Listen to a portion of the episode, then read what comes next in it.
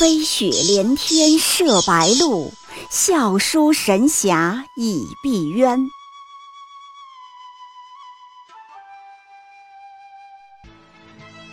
如果说古龙的小说像冰水，越喝越觉得心寒，写透了人情凉薄，那么金庸的小说就像烈酒，起初苦涩艰深，入口醇厚，回味无穷。喜马拉雅主播小昭在海边将陪您一起每天十分钟细细品读金庸，欢迎您的关注与订阅。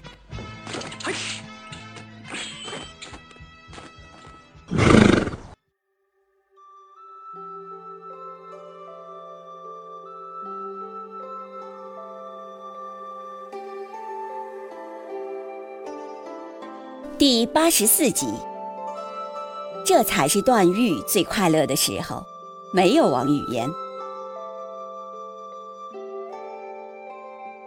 好久没有聊小王子段誉了，今天我在电视上看到林志颖，刚好咱们来说说段誉吧。他曾经被问到过一个问题：你在什么地方最为快乐逍遥？段誉的回答是。在一口全是烂泥的枯井里，因为在那里，王语嫣终于点头接受了他。段誉这么说呢，等于是在官宣。对他这个答案，我能够强行反驳吗？其实我有一个看法，想硬逼着段誉吃下去。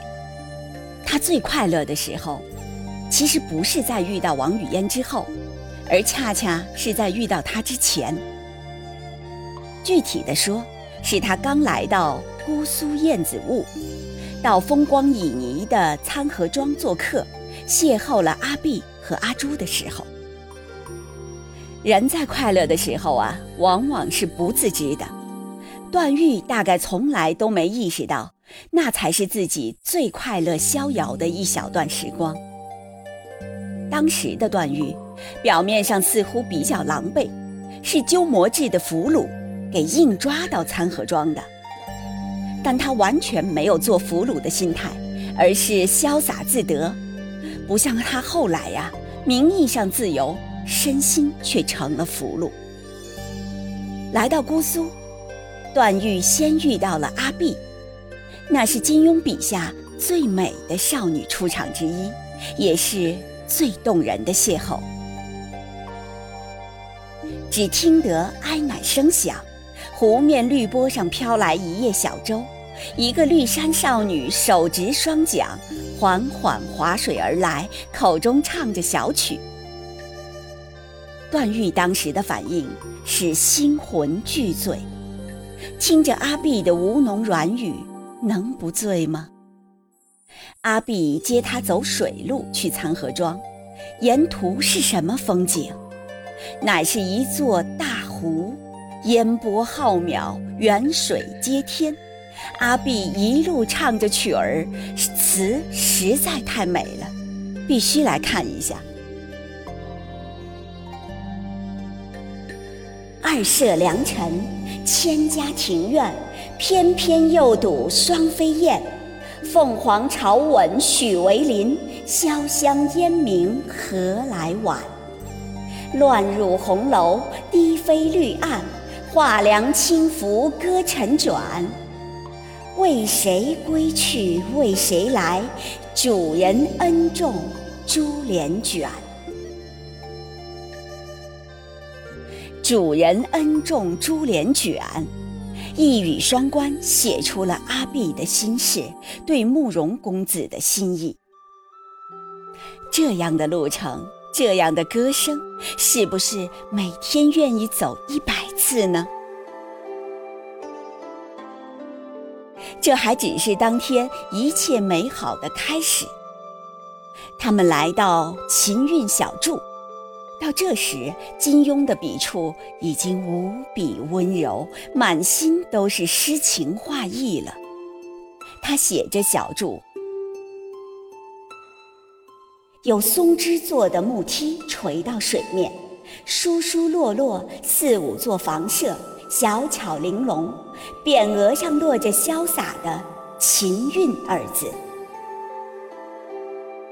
简直像一幅北宋江南水墨画。段誉本来就心魂俱醉了，到了这里，大概又多醉了一层。金庸唯恐段誉还不够开心，马上给他上了碧螺春，接着又是四色点心：玫瑰松子糖、茯苓软糕、翡翠甜饼、藕粉火腿饺，样样都精致的不忍心吃。拿到今天，大概每一样都是网红爆款吧。段誉呢是吃一件赞一件，大快平生。别忘了，人家可是小王子。今天你想让王思聪大快平生一下都不容易，何况是段王子呢？可见真真是良辰美景，赏心乐事。更搞笑的是啊，旁边有鸠摩智在做陪衬，因为怕有毒，和尚一样点心茶水都不敢动，忍受着段誉的大吃大赞，默默死撑。这个场面被段誉看在眼里，是不是快乐更加倍了？点心吃完，金庸又赏了他一顿饭。老爷子是下决心要让段誉做神仙了。吃饭的地方叫做听雨居，极具匠心。段誉要走过十丈鹅卵石铺砌的小径，绕过几处山石花木，在柳树下坐着小船才能到。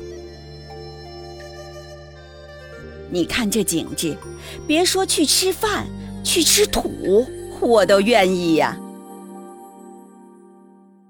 到了听雨居，四面皆水，从窗中望出去，湖上烟波尽收眼底。回过头来，席上杯碟都是精致的戏词，段誉不住的喝彩。要知道，当时可是承平日久的繁华北宋，都说宋代是审美的巅峰。这听雨居不知道是怎样的精致，桌上的瓷器不知道又是怎么样的素淡优雅呢？阿朱、阿碧给段誉上的菜是灵白虾仁、荷叶冬笋汤、樱桃火腿、龙井茶叶鸡丁。段誉每样菜肴都试了几块，无不鲜美爽口，赞道。有这般的山川，方有这般的人物啊！有了这般的人物，方有这般的聪明才智，做出这般清雅的菜肴来。每次看书看到这里呀，我其实就在想，慕容公子每天可以宅着过这样的生活，为什么非要跑到江湖上去争霸呢？这一章故事的回目名叫做。向来痴，我相信这是段誉最开心快乐的时刻。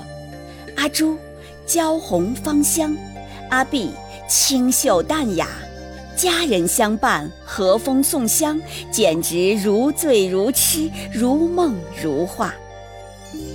让人感觉最舒适宜人的。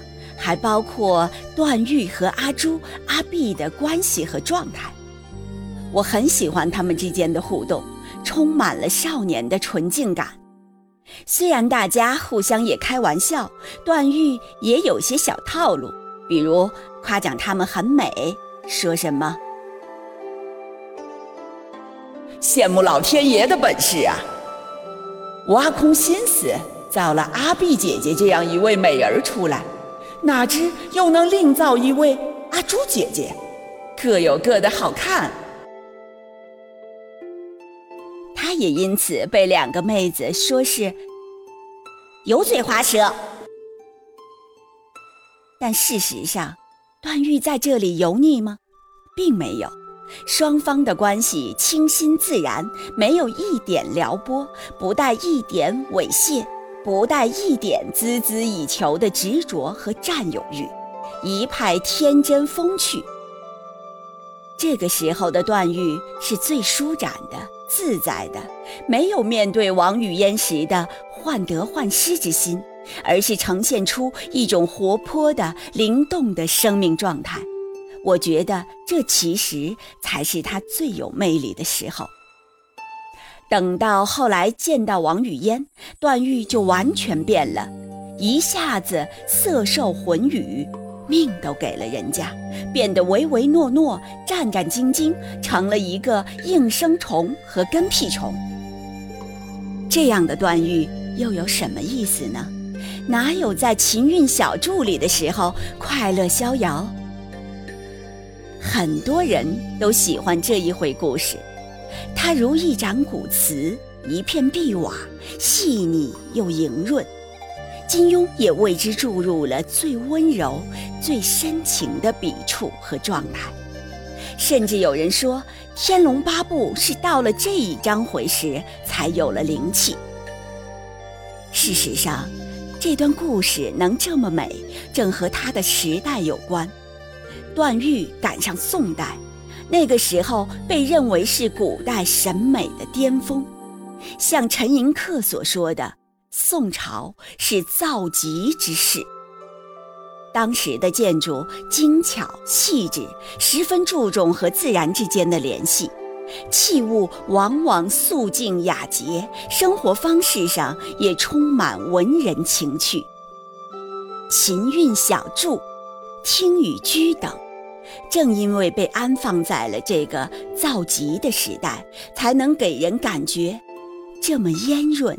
清新，觉得段誉、阿朱、阿碧像是在画里穿游。这么美好的一个周末，一起来读这么美好的一段文章。这就是今天小昭陪你读金庸的用意所在。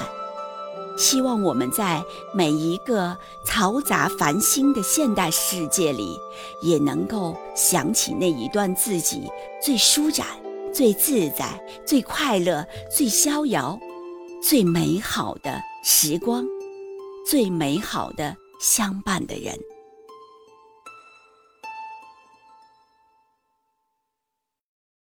喜马拉雅主播小昭在海边将陪您一起每天十分钟细细品读金庸，欢迎您的关注与订阅，每晚八点更新一集，不见不散。